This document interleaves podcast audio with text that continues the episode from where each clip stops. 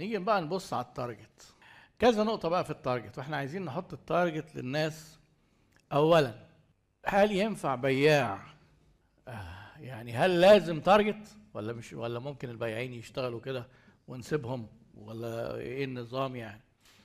وبعدين إحنا قلنا العمولة المفروض تبقى محفزة. آه، شروط العمولة إن إحنا قلنا إيه؟ تبقى محفزة وعادلة. طيب تعال نبص بقى. إيه ال target المثالي اللي إحنا نحطه للشركة؟ الأول نجاوب على السؤال بتاعنا. ينفع البياعين يشتغلوا من غير target ولا ما ينفعش؟ ما ينفعش. ما ينفعش حصان في السبق يبقاش عارف هو خط النهاية فين. طيب ال target المثالي. في بقى سؤال.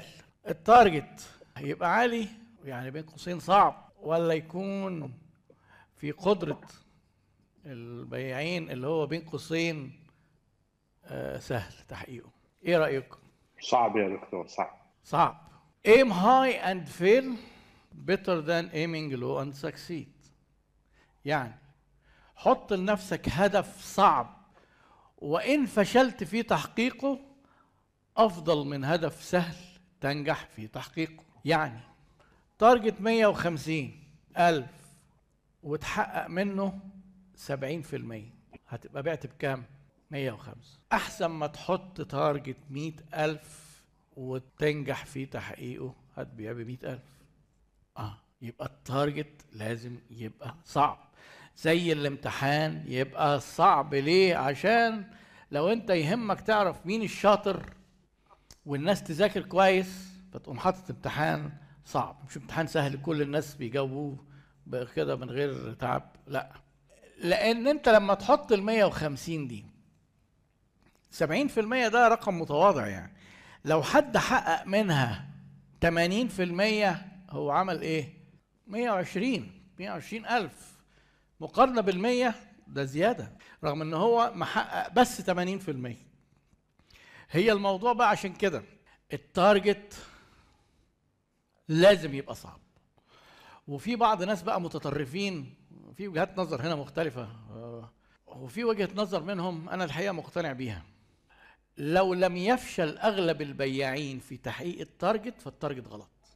لو جه مدير البيع يقول لك والله إحنا زي الفل كل البياعين عندنا محققين قول له يبقى أنت حضرتك حاطط ال target غلط أسهل من اللازم.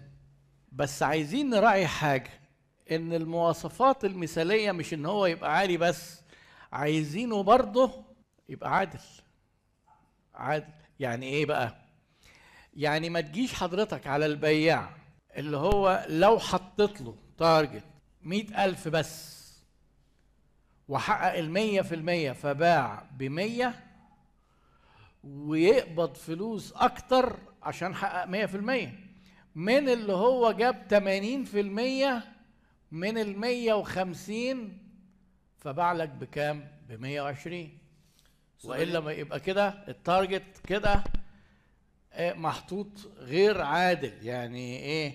مصعبينه على الناس وعشان يجيبوا 80 علشان لما يبيعوا ب 180% يبيعوا ب 120 ياخدوا فلوس أقل من مكان. يعني لو إحنا افترضنا إن إحنا غيرنا النظام يعني مكانه بيحققوا 100 يبقى يحس إن هو بيبيع أكتر بياخد فلوس أقل. ده كده شيء غير عادل. اتفضل. أستاذ بديني بيقول في ناس بتبالغ يا دكتور عشان البياعين ما يحققوش فبالتالي ما ياخدوش العمولة. لا ما هو كده يبقى غير عادل. ما إحنا دايما نوازن ما هو القصة إحنا هدفنا لينا هدف. لو انت حاطط نظام عمولات علشان تعجز البياعين ودايما تبقى جاي عليهم يبقى ده نظام غير عادل ودي كده ضربت انت قاعدة من قاعدات من قواعد العمولة. ما, ما ينفعش. وبعدين ده, ده الموضوع كمان في أمراض نفسية في الشركات. يجي مثلا بياع وحسب النظام اللي الشركة حطاه وشرايح والراجل بقى انطلق وعمل شغل جامد جدا. يجي آخر الشهر يلاقي مرتبه رقم كبير. يقعدوا يفكروا كده. أكيد غلط. ما هو هو في بياع يقبض كل الفلوس دي. آه، أكيد في حاجة غلط. يقعدوا بقى إيه يشوفوا إزاي هيقصوا له الفلوس دي.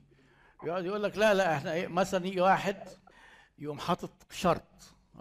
ودي من الشروط بقى اللذيذة كمان الأخطاء اللي هي نضيفها نضيفها هنا. إن هو إيه؟ إن يبقى العمولة يقول لك إيه؟ بشرط ألا تزيد عمولة البياع في الشهر عن كذا. يعني إيه؟ حط للعمولة حد أقصى. لأن أعصابه بتتعب لما يجي بياع مثلا إيه؟ ياخد له 15 20 ألف جنيه في الشهر. أول ما تعمل حاجة اسمها كاب أو يعني سيلينج كده سقف للعمولة أنت بالظبط عملت سقف للبيع. يعني أنت في حصان السبق ده شديت اللجام عشان يقف. شكرا. هو في حاجة اسمها عمولة بحد أقصى لما نقعد نحسب لك ونلاقيها وصلت عمولتك مثلا 15000 أي بيع بعد كده مش هتاخد عليه عمولة. طب ما هو عمره ما هيبيع. وتيجي تقول لي شوف إزاي البياع شوف ضميره. عشان وصل لل 15000 بطل يبيع وبيرحل. طب ما هو سعادتك كنت فكرك انه هيعمل إيه يعني؟ أنا نفسي المديرين اعصابهم يهدوا واصحاب الشركات اعصابها تهدى. لأن انت حضرتك لما تلاقي بياع بياخد خمسين ألف جنيه في الشهر طبعا في بياعات في. في بياعين في الشركات الاستثمار العقاري القوية في, مصر. آه، ممكن مجموع عمولاتهم في السنة عمولات بس كده يزيد مثلا عن مليون جنيه. عادي جدا. لو انت جيت للبياع ده وقلت لا ده بتاع هيقوم سايبك ورايح لحتة تانية. لا ده كتير ده لا ده قلل اعمل لي نظام بحيث سقف ما أعرفش إيه. لا مش هينفع. إيه، طبعا طبيعة العمولات بتختلف حسب الأنشطة وبتوع العقارات طبعا من أعلى الناس اللي بياخدوا عمولات بيع.